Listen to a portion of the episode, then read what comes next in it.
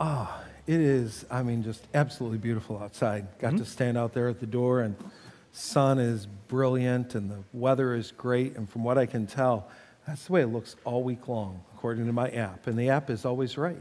Always. So, yeah, I you mean, can never doubt a weatherman. Yeah. We know it's going to be perfect. Had some, had a couple fun things this week. Uh, you guys sent us a video. So, so Emmett, official five month old this week, which was really fun. Got two little teeth trying to trying to pop through. Very very cute.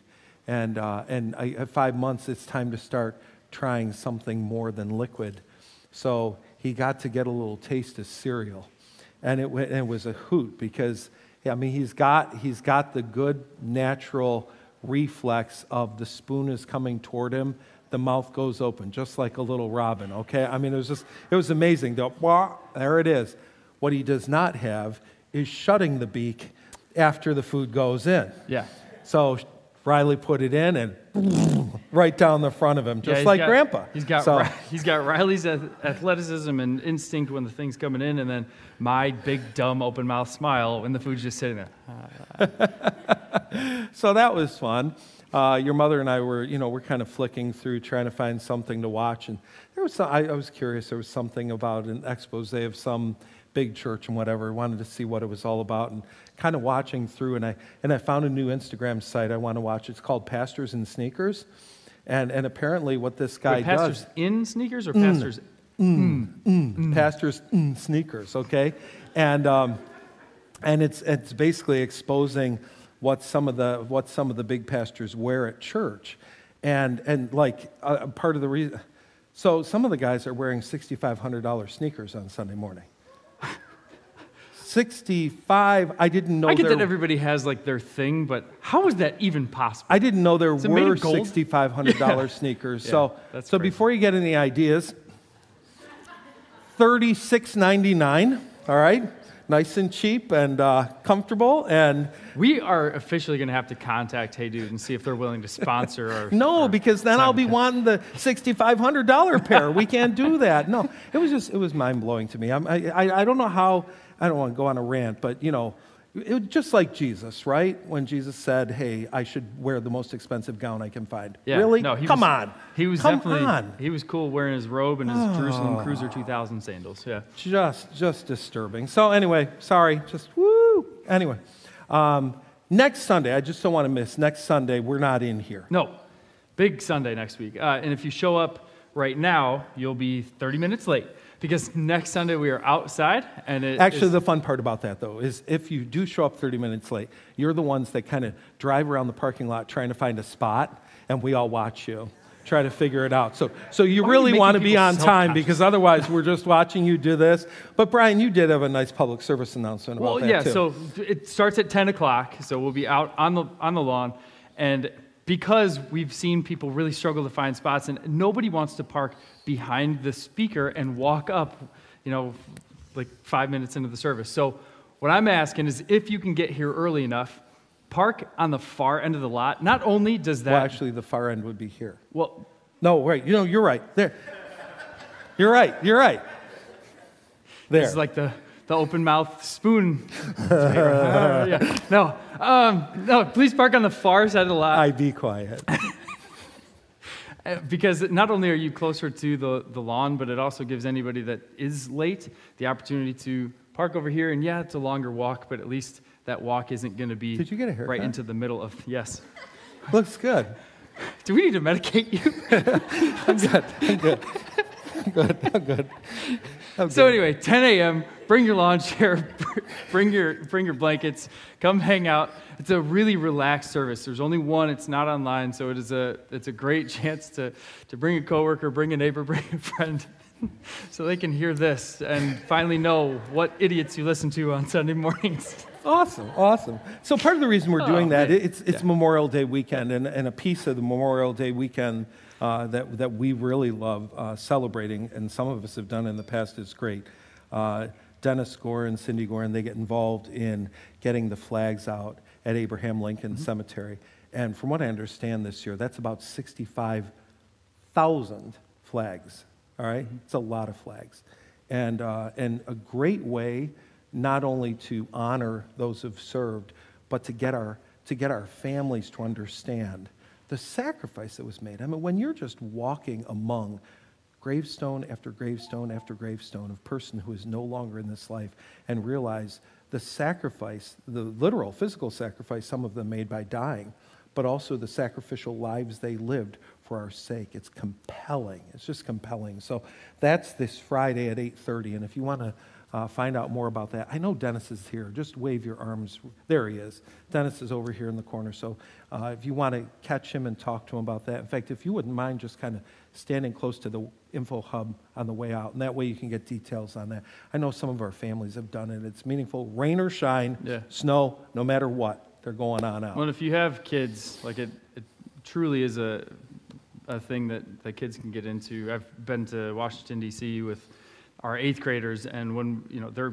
goofing around the entire time, you know, just enjoying life. But then when we when we get to the, the memorials or we get to um, any any site where there is some kind of memorial, um, they, there's this just natural so- sobriety and somberness mm-hmm. that, that comes mm-hmm. over them. So mm-hmm. it's a really cool learning experience for them too. Yeah, that's awesome. So, other things uh, that we're that we're clicking through. Again, we've already talked about next weekend. I'm going to just keep saying it because somebody's going to forget. So we got next weekend coming, but this weekend, in fact, in about an hour and a half, what's Yeah. happening? Yeah, I'm wearing my Revive shirt to remind myself that today our eighth graders are coming up for their first taste of Revive. So all the, the eighth graders, it, they still get to double dip. So they get to come on Wednesday for their last refuge. But today we're inviting them from noon to 2. That's not our normal time.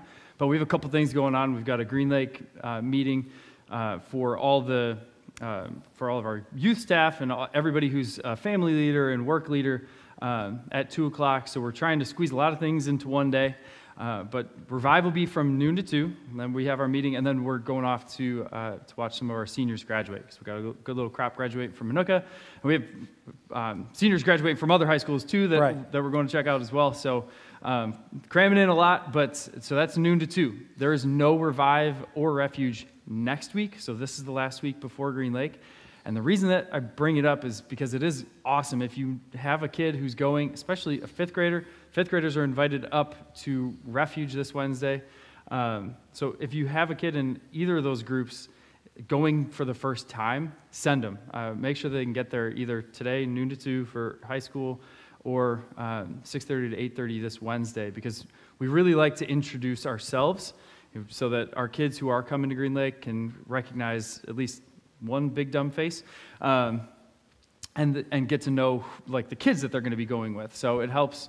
Uh, Provide some relational connection and comfort with that. Yeah. that. That's really important. Get that, get that introduction done here as Yeah. opposed to as opposed to a few hours away. Mm-hmm. So, so that really helps. Um, LifeWise Academy. So we, we're excited about how this continues to move forward. Uh, Jaren Wojwoda is the director of that. She went away for some training uh, this past week. One of the things that's come live is the registration for that. So if you have a, a student in Channahon schools in kindergarten to second grade, you can actually go on now and register for that for that uh, in school hours, but out of school time of uh, religious education and instruction. So if you need to know more about that, um, I believe the, the link is obviously there in the weekend update for you to sign up, but you could also go ask at the hub today, or you could ask Jaren herself about further details for that. So, can you think of anything else we missed? Yeah, camp rolls. So we have Yeah. uh, camp registration is still going, and part of the thing that we always hype up is you know making the invitation. Invite your your family's kids, invite your neighbors' kids, invite any kid that you see. Um, but one of the things that we often hear are excuses. You know, "Oh, I, I work, I can't get, do the, I can't uh, drop them off, pick them up at those times or whatever.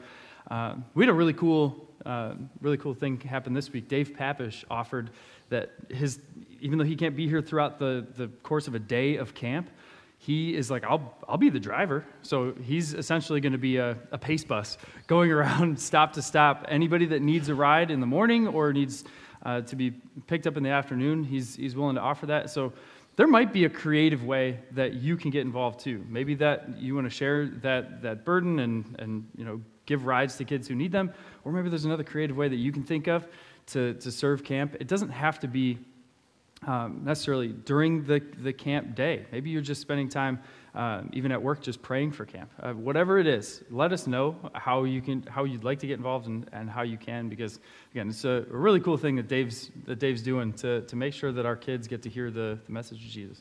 Good deal. You have a long day ahead, so we're praying for you. Okay? There we go. You got a lot going.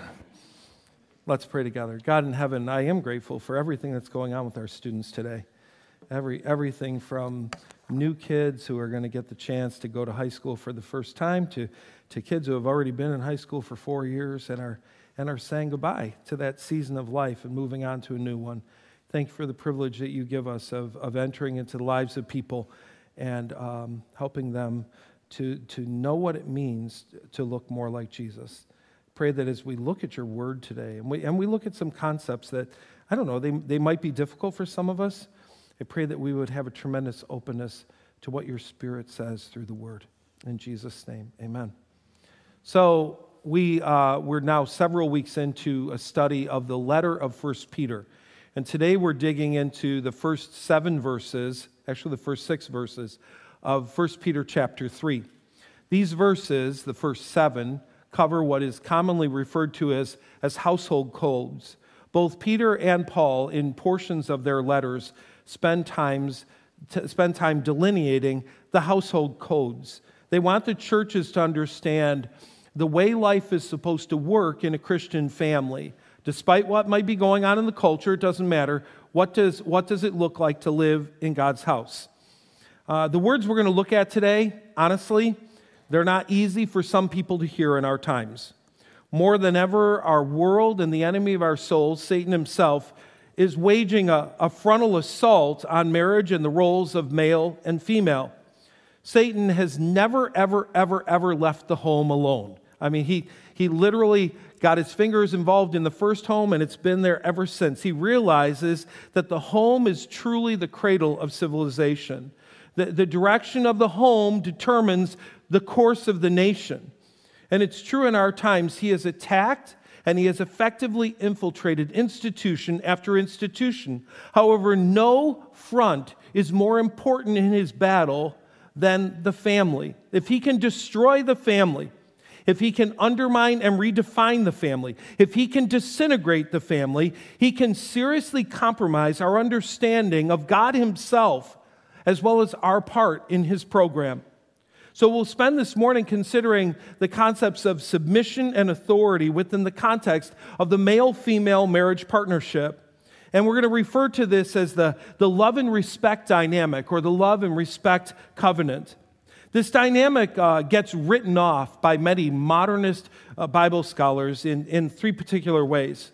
First, just like we talked about last week, they want to go to cultural grounds. They claim that Peter and Paul are, are simply falling into or falling for the, the dominant thinking of their time. Their culture elevated domination and it celebrated masculinity. And so they say it's inevitable that Peter and Paul would simply see things and say things in the mindset and spirit of the age in which they live. Sadly, these modernistic scholars ignore a basic truth. Peter and Paul are writing under the direction and authority of the Holy Spirit. The scriptures are not a mere human invention. Holy men of God spoke as they were moved by the Holy Spirit. The Spirit was not, is not bound by time, He's not bound by culture and narrow minded thinking. And to place the limits of culture on Peter and Paul is to minimize the reality of inspiration. Others write off these roles as uh, the result of the curse. Adam and Eve sin, and God places a curse on the serpent, on the man, and on the woman. And they look at these roles and say, See, this is because of the curse. They believe that, that the wife was commanded to submit to her husband because of the sin in the garden. And the sin resulted in, in placing man in charge. If you'd look with me at Genesis chapter 3, I did it again. Hold on a second here. Genesis chapter 3, verse 16. This is, what, this is what God is saying to the woman when he issues the curse. He says, I will sharpen the pain of your pregnancy, and in pain you will give birth, and, and you will desire to control your husband, but he will rule over you. Some read this and say that God cursed the woman by putting the man in charge. And I really think this is a misunderstanding and a misreading of the passage. It's much like the, next, the way the next part of the passage is misunderstood. When he's talking to the man, he says, since you, since you listened to your wife and ate from the tree whose fruit I commanded you not to eat, in other words, since you sinned, the ground is cursed because of you. All of your life, you will struggle to scratch a living from it. It will grow thorns and thistles for you, but you will eat of its grain. By the sweat of your brow, you will have food to eat until you return to the ground from which you were made, for you were made from dust, and to dust you will return. Some look at this set of verses and incorrectly conclude that work is the result of the curse. Work is the result of sin. And that is just not the case. Work is not the result of the curse. As we've said many times, work is not the result of the curse. Hating Mondays is the result of the curse. Problems and frustrations, weed, thorn, and thistle, hardship is the result of the curse. Work is not the result of the curse. Work is the result of being created in the image and likeness of God. Six days he worked, one day he rested. Our God is a God of constant work. The same is true about love and respect. Submission and authority are not the result of the curse. Abuse of authority and the craving for someone else's God bestowed authority is the result of the curse. Prior to the fall, man and woman lived out the love and respect dynamic conflict free. But after the fall, the curse turned beauty into a competition, it turned covenant into coveting. Again, this love and respect dynamic was not the result of the curse. It was the result of being created in the image and likeness of God. Within the Godhead, Father, Son, and Spirit, there exists a love and respect dynamic. The Father again and again is referred to by Christ the Son as a source of sacrificial love. God so loved the world and the Son makes clear that he lives to do the will of the Father. Further, the Spirit exists to do the will of the Father and the Son. Father, Son, and Spirit have lived in and will always live in the love and respect dynamic. This dynamic is vital in order to exist in community. Humans exist in community. And marriage was specifically created by God to be a visible reflection a visible, visible uh, expression of this part of the relational nature of God.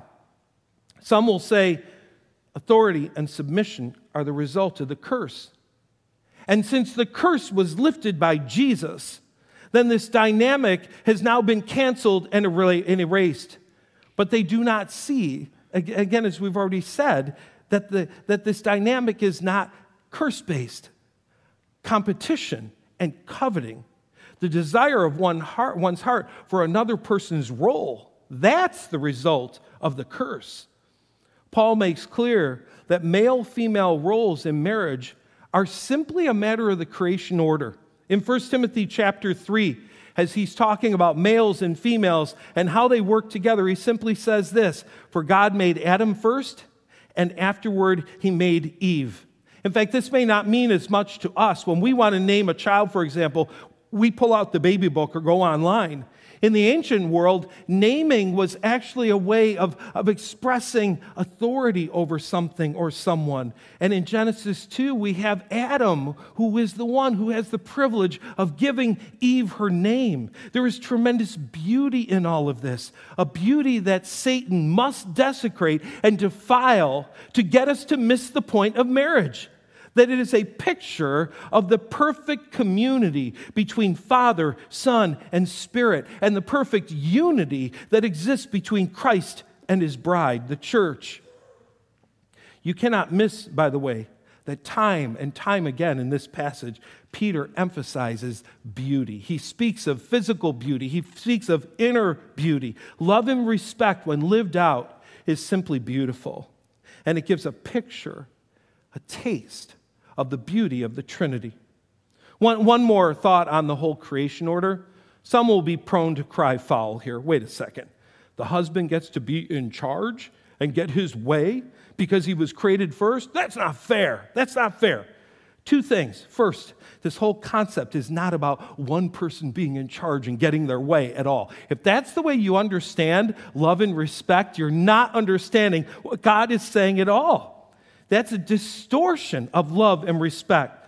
But also, it's time for us to grasp this once and for all. It's not about fair. Would you get over fair? We want to make everything about being fair. The obsession with fair is messing us up. Do we not get that the people that are stoking the spirit of fairness in our society are some of the most unfair people that exist? And yet we keep going after this, this fairness somehow, as if it's going to get us somewhere. Our obsession with fair never leads to its desired goal, it just stokes the embers of jealousy, covetousness, and envy. None of this is about fair. It's about living out the love and respect dynamic to a lost and dying world so they can see a picture of the nature of the Trinity. There's some other unbiblical thoughts that need to be put to rest as well, things that you may have heard through the years. The woman was not commanded to submit because she sinned first. Some people say, well, she sinned first, and so that was, that's not the case. Further, the woman was not commanded to submit because she fell for Satan's lie and Adam didn't. They both fell for a lie. The woman was not commanded to submit because she's weaker than the man. And the woman was not commanded to submit because some people say women are emotional and men are logical. The only reason given in the Bible presented to us is the creation order. For God made Adam first, and afterward, he created Eve all those other reasons that have been spoken in sermons and, and, and, spewed in Sunday school classes are just part of natural reasoning, but they're not part of the mindset of God. Now, if you don't mind, what I'd like to do of these, of these six verses, I want to go to the middle two verses first. Take a peek at those. And just like last week, I'm going to put it up there in, in three different versions so you can see it. But we're going to, we're going to just focus on the middle one. We're going to focus on the NIV. You can do visual comparing along the way if you want. It says, and he's speaking to the woman, he says, Your, your beauty should not come from outward adornment, such as elaborate hairstyles and the wearing of gold jewelry or fine clothes. Rather, it should be that of your inner self, the unfading beauty of a gentle and quiet spirit, which is of great worth in God's sight. Now, a simplistic interpretation of this, of this passage just all out condemns makeup, beautiful hair, jewelry, and nice clothes. It's wrong, don't do it. Peter is not espousing an Amish dress code. That's not what is going on here. He's, he's stating an obvious fact that way too many humans overestimate externals and neglect internals. You know, the Bible speaks a lot, commends a lot, the virtues of, of strength and courage. What if a guy were to, to work out religiously? I mean, boom, all the time. He is just, he's working out and he, and he becomes a muscle bound stud. Can we assume that his externals and internals match? Does the size of his bicep reflect the depth of his courage? Does the amount he can lift represent the strength of his character? Of course it doesn't. Of course it doesn't. Physical beauty is attractive but it should never supplant the beauty of one's spirit. Outer attributes can be winsome, but they're never intended as a substitute for the beauty of one's soul. Many industries in our time sell kind of this little phrase fake it until you make it. Fake it. Look good on the outside. Eventually, you'll feel good on the inside. Uh, work on the outside. Hopefully, the rest will flow. God says, uh uh-uh, uh Spirit first. Spirit first. Work hard on the heart. Peter commends hard work on a gentle and quiet spirit. We see this principle throughout Scripture.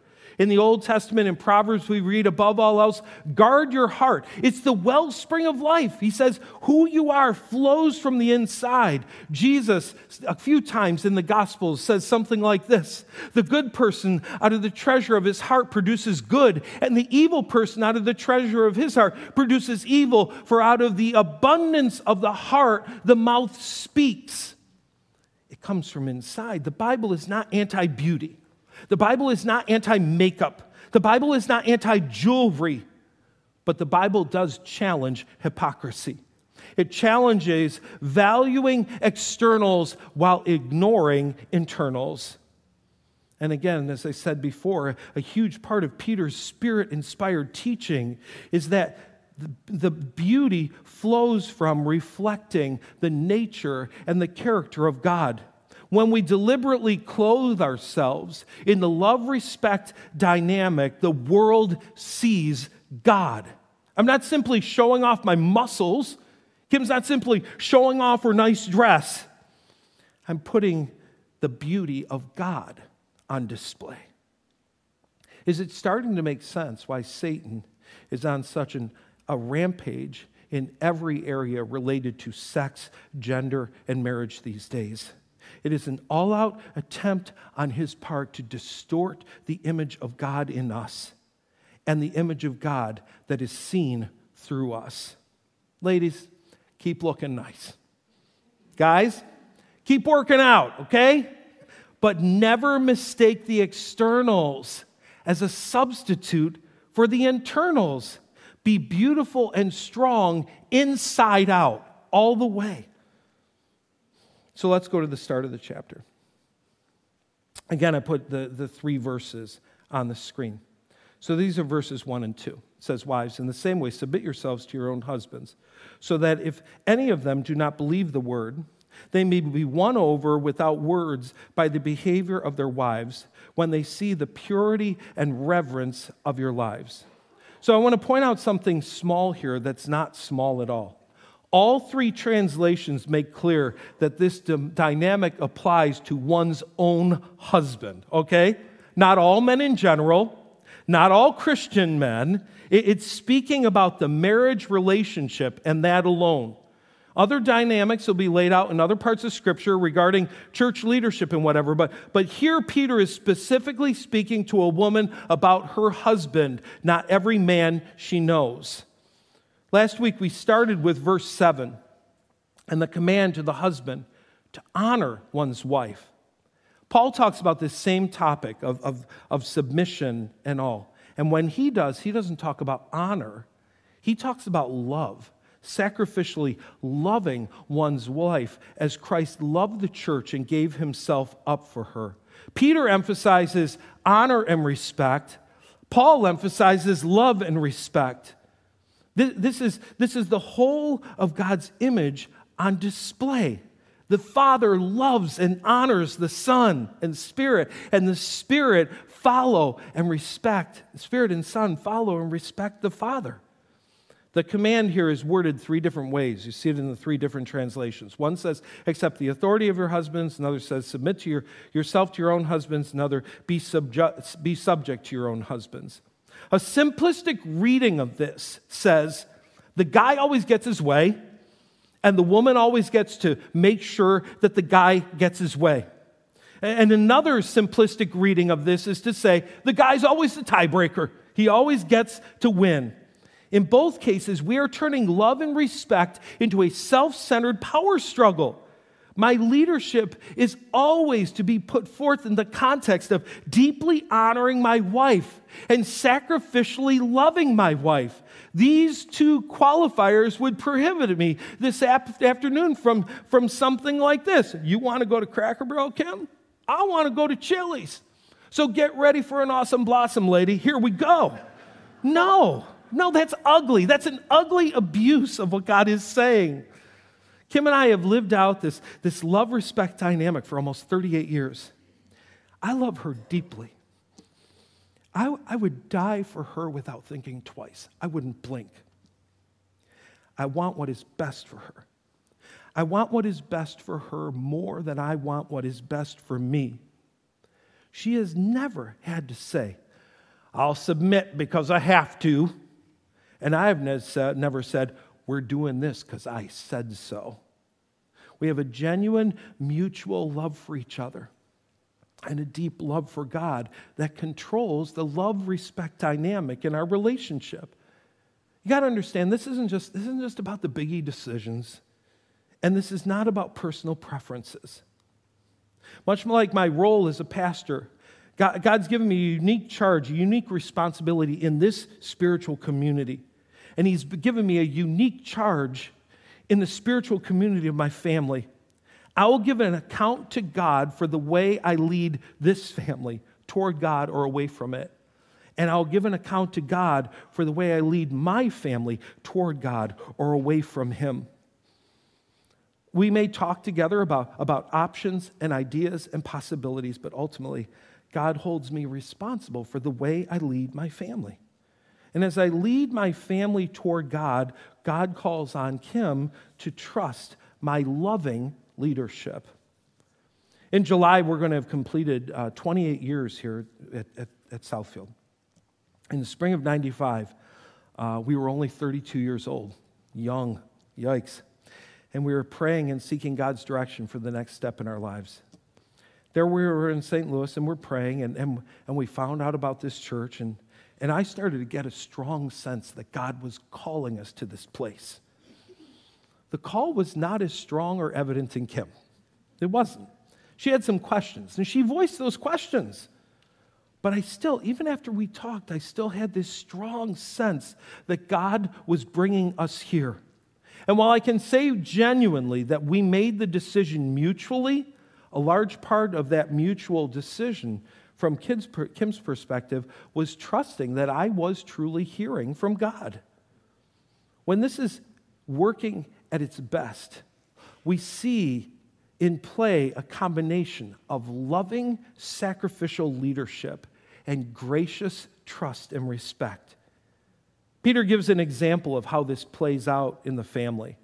And he, and he refers to a classic family from the Word of God Abraham and Sarah. So you got to look at verses uh, 5 and 6 for this. Again, the middle of the three.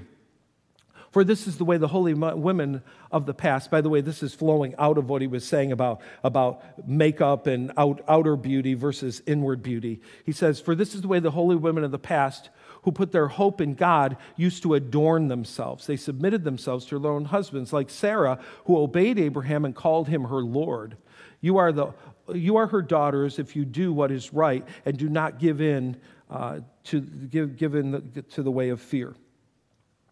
Uh, it would be easy looking at this passage to get hung up on a few concepts and miss the greater point. The line about Sarah calling her husband master or Lord, I mean, some of you are not going to hear another word I say all morning. That's just, that is where you're going to stay stuck. I was curious. I thought, where, where did that specifically happen in Scripture? And, and, it actually happened in Genesis 18 when the three visitors come and, and, they, and they make clear that a year from now, Sarah's going to have a baby. And, and the Bible tells us that this is actually what she was thinking. She's thinking about this. And, and, she, and what I did here, I, I gave you the inter, interlineary so that you have the English as well as the Hebrew words below it. And says Sarah laughed to herself and she thought. So we're not even getting her uh, out loud words. The Bible's telling us what was going on in her head. After I'm worn out and old, and my Lord is old, will I now have this pleasure, the pleasure of having a child? I wanted you to see the word there for the Lord. It's the word Adon, and that may sound familiar to you. Adon, Adonai, that word. It's a wide ranging word in Hebrew. It can mean everything from Lord, Master, Supervisor, one who has authority over, a husband, an owner, all kinds of ways this word is used in Scripture. The use of the term here was a gracious way of acknowledging Abraham's God given leadership in their family. That's it. Uh, by the way, um, do note again that this is, this is what Sarah's thinking. We're, we're actually being led in on her thought life as, as she's being told she's going to have a baby. If we have the ability this morning to get beyond the term, the broader context is that in a winsome and beautiful way, Sarah was willing to follow the spiritual leadership of her husband. Now, I want you to think about the harsh reality of that following. In Genesis chapter 12, Abraham hears from God at 75 years old. At 75 years old, he hears, Get up and go to a land I'll show you. I'm going to bless you. Get up and go to a land I'll show you.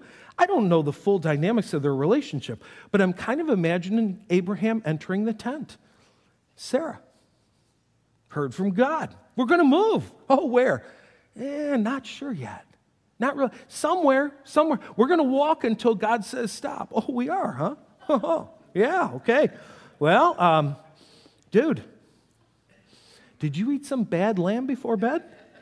I mean, I mean, I mean, sincerely, listen, nutty old man. I'm staying here. My family is here. My, my home, my tent is here. You can go wander all you want, and I'll be waiting here when you come back home. She graciously follows Abraham's loving leadership.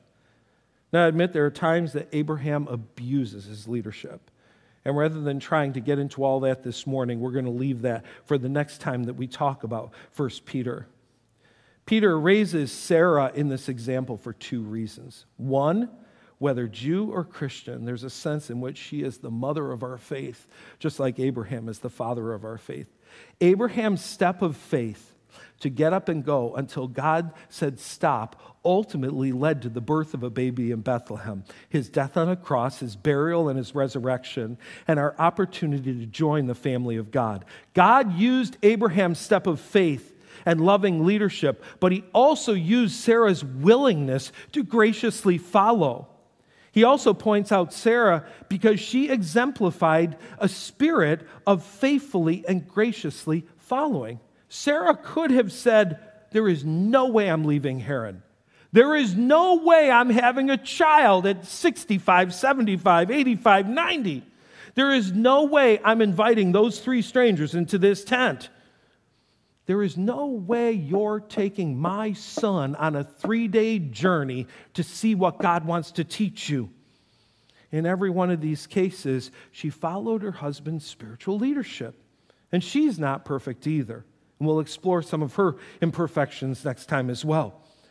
We'll also work through in greater detail uh, some what ifs. You see, as I talk about this today and kind of present the concept, if, if your brain has been engaged, some of you are going, okay, that sounds great as an ideal.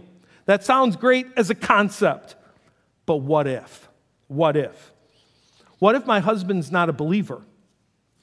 What, what if my husband makes this about petty things like, like what we're going to have for dinner or who's going to cook dinner? What if my husband forces me to violate my conscience? What if my husband invites me to sin, to do something that is wrong? What if my, my husband is a believer but has little spiritual interest? Or what if my husband is just weak? He's a weak leader. I'm a way better leader than he is. There are so many scenarios in which a, a wife might ask, Does this command still apply? And I don't want to give those just a glancing treatment. We need more time with that. So we'll spend significant time next week talking about that. And we're also going to just work through some of the, the practical implications of this love and respect dynamic. What does it look like in real life? God, I thank you that you designed human beings in your image, in your image and likeness. And because we are in your image and likeness, people who do not know you yet can look at us and see something there. They can see God there. They can see the nature and character of God there. And so I pray that, that we would have just a supreme desire to do everything we can to show you off. That's what it means to give you glory. We want to show you off. We want the world to see through you are, even through our marriage, even through our relationships together. We want to show you off. In Jesus' name, amen. The night the Lord was betrayed, he took bread. When he had broken it, he gave it to his disciples. He said, This is my body broken for you. Take it, eat it, and remember me. He took the cup, the cup of wine. He said, This cup is the new covenant, my blood. Drink it. And every time you do, you proclaim the Lord's death until I come back. And so we're going to take that weekly walk to communion today. Tables at the front, at the back, gluten free on either side of the stage, as well as a table in the back. And as we do, take the time to reflect on Jesus, who he is, what he's done for you, how he loves you. Let's think about Jesus. We lift up our collective hearts to you this morning, God, with um, burdens and prayers that, that are on our hearts. We, we thank you so much for uh, this upcoming season of teaching kids about you through, through camp. And I pray that you would bring a, an incredible freshness to the message of, of Jesus' death, burial, and resurrection. The impact that a relationship with Jesus can have on a, on a child who's five, six, seven, eight years old. God, it's easy for the kids who are here all the time to hear it and hear it and hear it and grow immune to the words and to the word. And so we pray for an empowerment of your spirit, an opening of eyes and spiritual ears to hear the truth of the relationship they can have with God. We would pray the same for our high schoolers as they head off to Green Lake in two weeks that it would be a, week of, of fun and of memories, all the good stuff that comes with, with days away together, but that there would also be an intense spiritual encounter. One year where your spirit would do the supernatural work of waking up the heart and soul, of helping kids who, who have been going through the motions of religion to move to relationship and those who are in that relationship to experience that, that relationship with, with freshness and newness of life. I'm grateful for this opportunity you're providing our community through LifeWise Academy for kids to come here and learn about you during the school day. Pray that you would continue to, to clear the path before us. I pray that you would continue to remove any obstacle that might uh, inhibit a great start. We pray for the, the hearts of kids that will be coming here, that again, just pray for that working of your spirit. We need your spirit to do the work. It, it, it's not by our might or power that anything gets done, but by your spirit. Apart from you, we can do nothing. And so, God, we submit ourselves to you. We want your Son, your Spirit, to do the great work of, of bringing children home to you, safely home to you. Thanks for using us in that.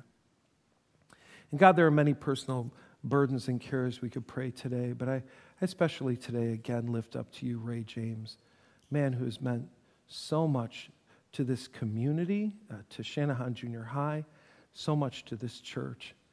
And as, and as this uh, cancer continues to ravage his body, and he enters this, this stretch of his walk before he's home with you, I pray that he would experience a, a season of knowing that he is deeply loved by you and by the people he has served so well. I pray that you would give his family together many great moments of sharing and love in these days ahead. We pray this in the name of Jesus. Amen. Let's stand together and sing.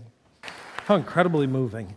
Well, as you're walking out today, just a couple reminders again. If you want to know more about helping to get the flags distributed at Abraham Lincoln Cemetery, uh, go see Dennis at the Info Hub, and he'll talk you through that. And next Sunday, you will not be sitting here. We'll be out on the lawn. Don't forget to bring your lawn chair or a blanket, and may even want to bring an umbrella for that brilliant sunshine that is guaranteed. We'll see you later.